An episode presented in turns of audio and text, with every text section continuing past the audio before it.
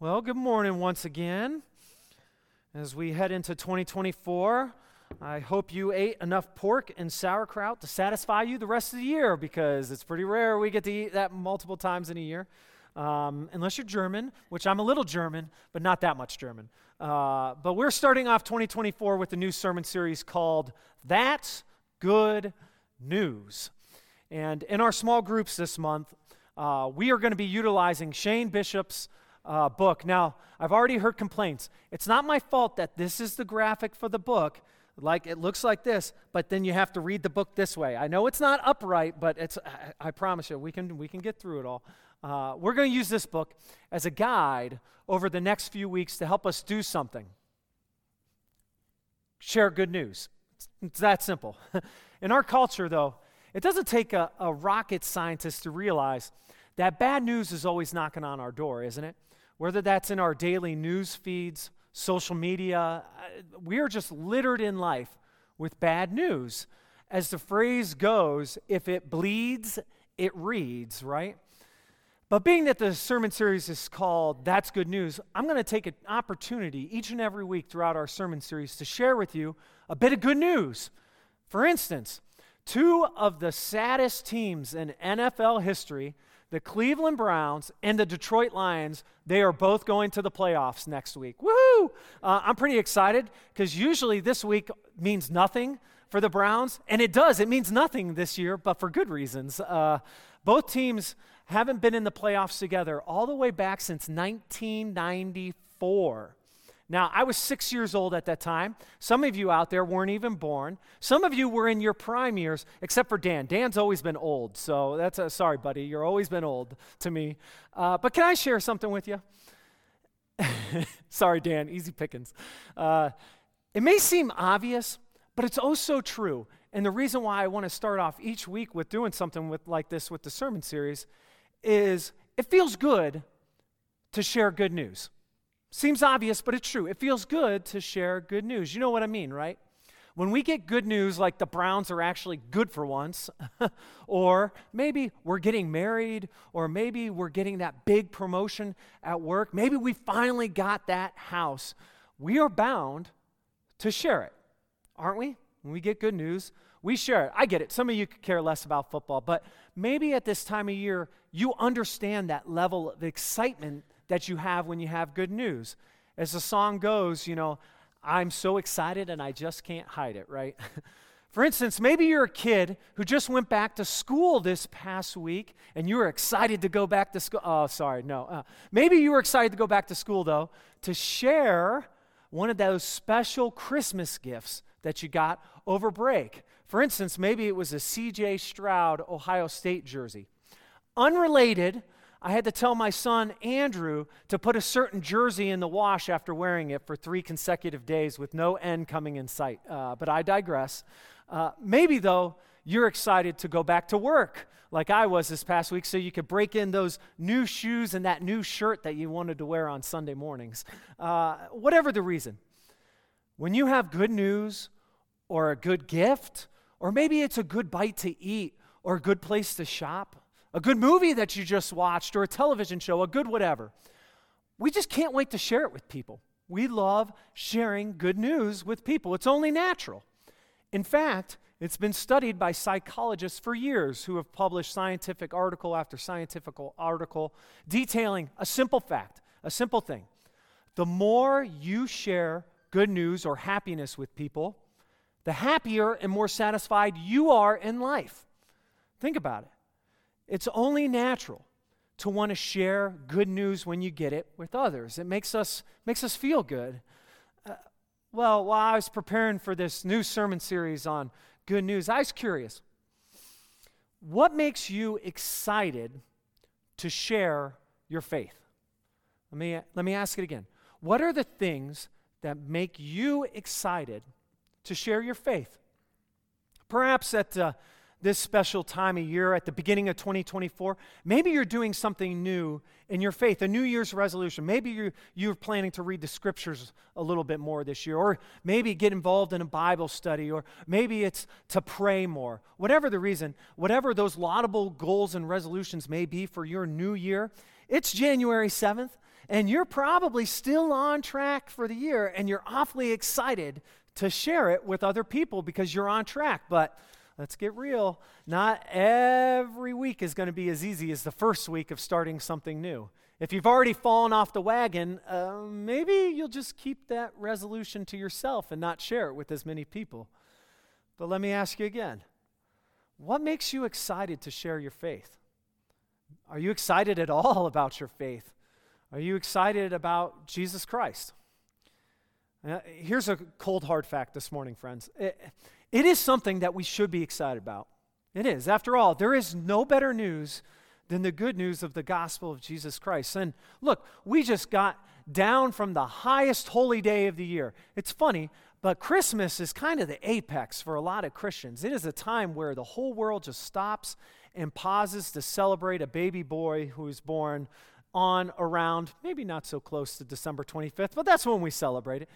But here's the reality in addition to the birth of Jesus that we celebrate, we also are supposed to celebrate his life, believe it or not, his death, and his resurrection. These are all the things that make up the good news that we are to share. That is the good news. But how often? How often do we really get excited about the good news? how often do we get really excited about being Christians? Uh, does it make us wear our proverbial Jesus Christ jersey as we go shopping on a Sunday morning at the grocery store?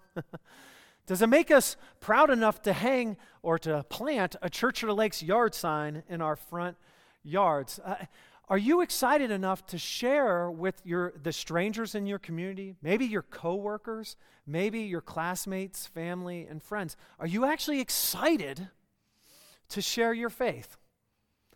Look, I live in the real world. I do. we do not get so excited to share our faith with people all the time.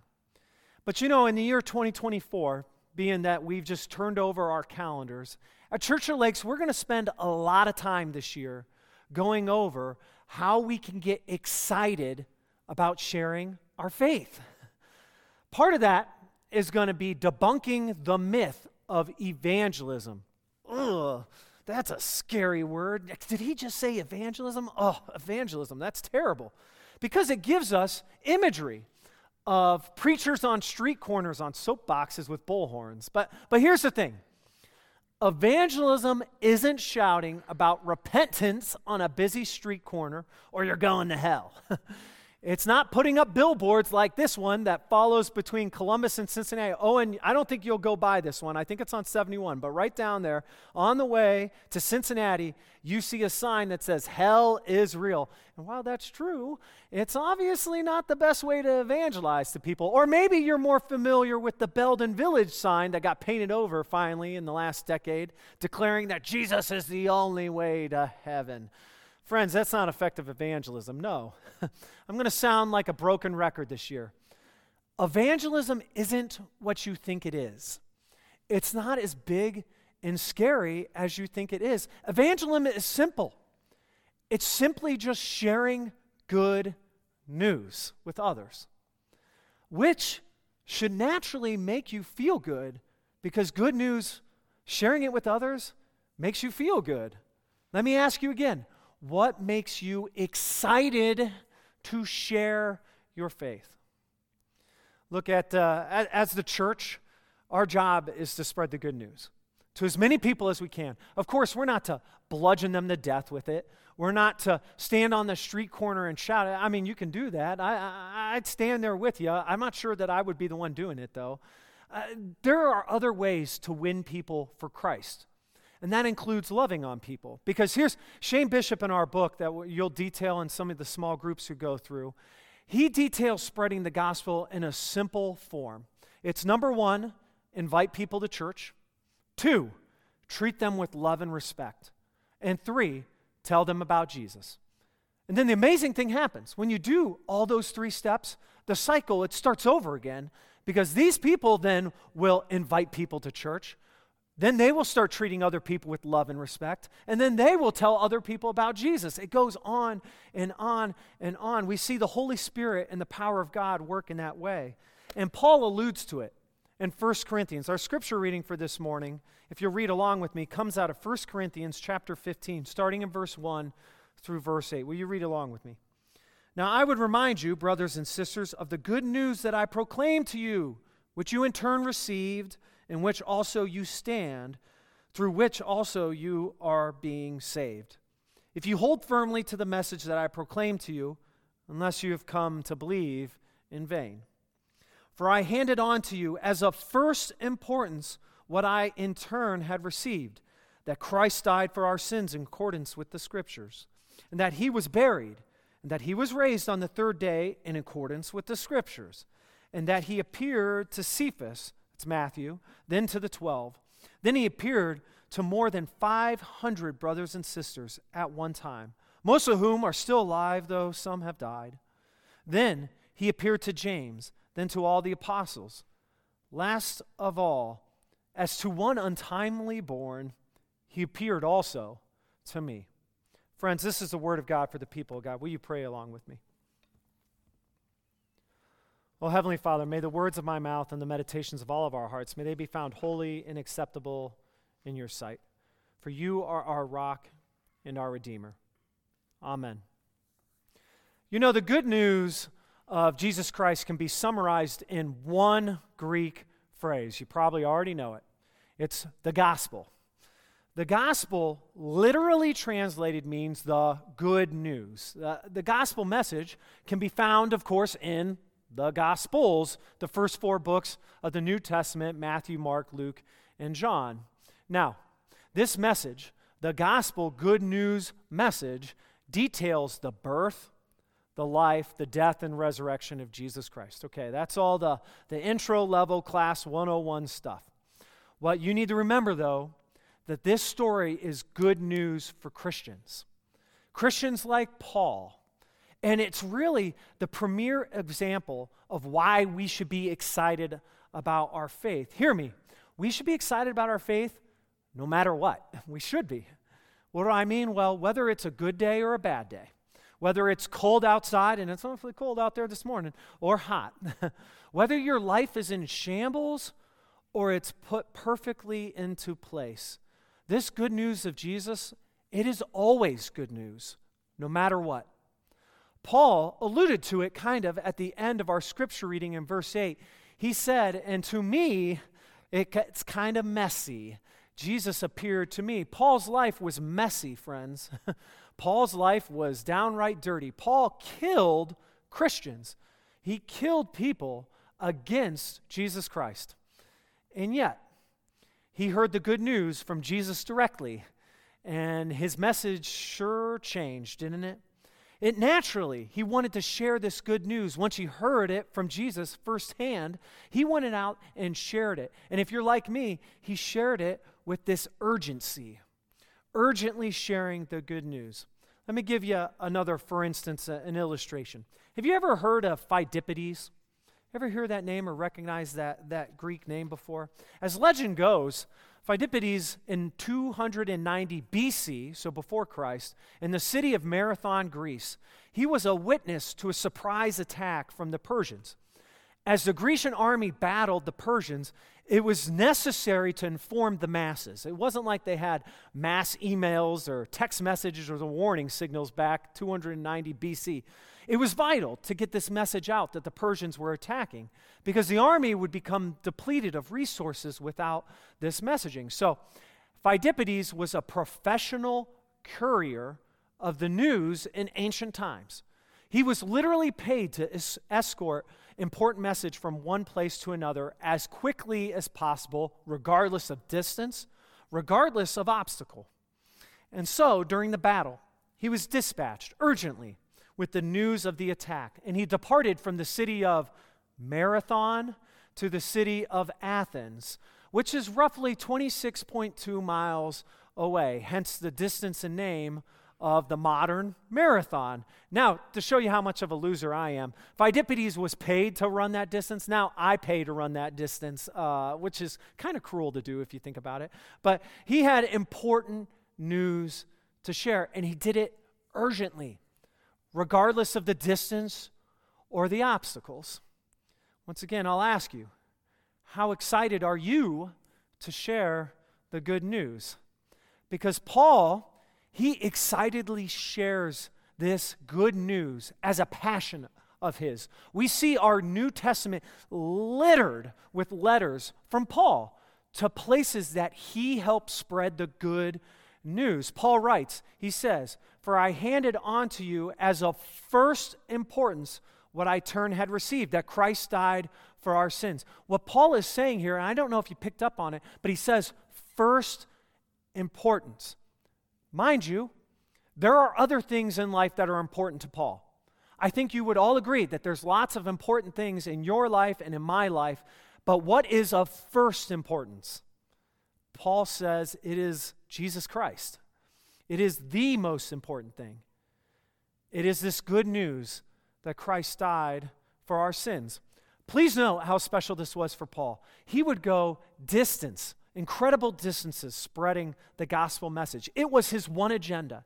It was his priority. It was his authority. It was his blueprint for action to spread the good news to as many people as he could, regardless if he was going to get arrested or assaulted or killed. All of which he checked those boxes along the path of life. All because Paul realized how good and important this message is.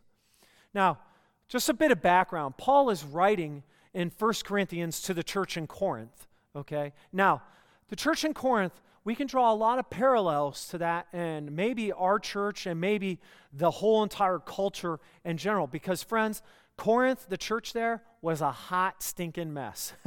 Division ran supreme in that church, political dysfunction, families at odds. There were ethnic turmoil. Personal vendetta, vendettas were on full display. Doesn't that sound familiar? it's awfully, it's, uh, we're going into an election year. I don't know if you know that, but I've been bracing for it for three years, and all of a sudden it's here. It's like a turning over a new leaf, right? We're going to have a healthy election this year. Ha ha. Yeah, right. Paul pleads. He pleads. He says, Can we get one thing straight? What is of first importance? It is Jesus Christ. It's the gospel of Jesus Christ. I can, like, I have a big imagination. Um, Steffi and I have been rewatching one of my favorite television shows, which is Scrubs. And Scrubs, he goes off into la la land all the time. And I did that this week when I was reading through the scriptures. I, I was like thinking, how was Paul? How would Paul say it today? Paul would probably picking up the phone, talking to the church in Corinth, or sending an email saying, Remember, Remember, you can't let all the messiness of life get in the way of the importance of Jesus Christ. Uh, he's died for our sins, don't forget that, right? This message is too important to let culture or nationalism or bigotry or racism get in the way. It's time to move on to something that is more important. You see, Paul realized that the only life worth living was a life centered around Jesus Christ. It is the only firm foundation. In fact, Paul writes about it a little bit earlier to the church in chapter 3. He says, According to the grace of God given to me, like a skilled master builder, I laid a foundation, but someone else is building upon it. Who is that someone else that is building upon the foundation? It is Jesus Christ. That is who Paul is talking about. Because, friends, hear me. There is only one master builder and master carpenter, and it is Jesus Christ. Nothing else can be built up on this life that lasts eternally other than if it's built by Jesus Christ. Think about that.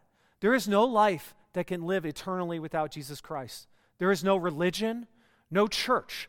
Nothing can be built forever unless it is built by Jesus. Now, does that mean we're going to go out the back of the doors here in about 20 minutes and we're going to all hold hands and sing kumbaya with every Christian we see? No, that's not a reality. That, but that's our problem, friends. That's not Jesus' problem, that's ours. Do you realize how good the good news is? It should be good enough to leave the messiness behind. Let me ask you again how excited are you to share the good news? because if you were truly excited, friends, it is the most important good news you're ever going to conceive, believe, receive in life. You would be on fire for it if you were this excited. You'd be on fire that you'd run through that brick wall out into the parking lot. Now, I would aim for the door section. That might hurt a little less. But why? Why? why should we be so excited? Why do we know that being excited for our faith is of utmost importance? Because life is meaningless without it, friends. If, if you're looking for happiness in this world, you're never going to find it. If you're looking for success in the world, you're never going to find it. if you're looking for comfort or health or goodness, I hate to be a Debbie Downer, but you're not going to find it in this world. There's only one place and one person that brings meaning to life, and it's Jesus Christ. Isn't that worth getting excited about? because Jesus, this important good news that transforms us from the messiness to something clean and whole and new. The world is slowly being transformed from the messiness, and boy, is it messy. I think we can agree how messy the world is, into something brand new. And the hard thing is, is we see our world in 2024, just in this one week. We see war, we see natural disaster, death, destruction, politics. That's just in one week. Uh, it's not going to end. We have to do something about it. And I think what we have to do is share the good news. Now, Look, this is a preacher telling you that. I get it. That's going to cause eye rolls. No one gets excited to hear a preacher say the same thing over and over again that we're supposed to go out there and share the good news. But, friends, I want to implore you in 2024, we are doing something really cool.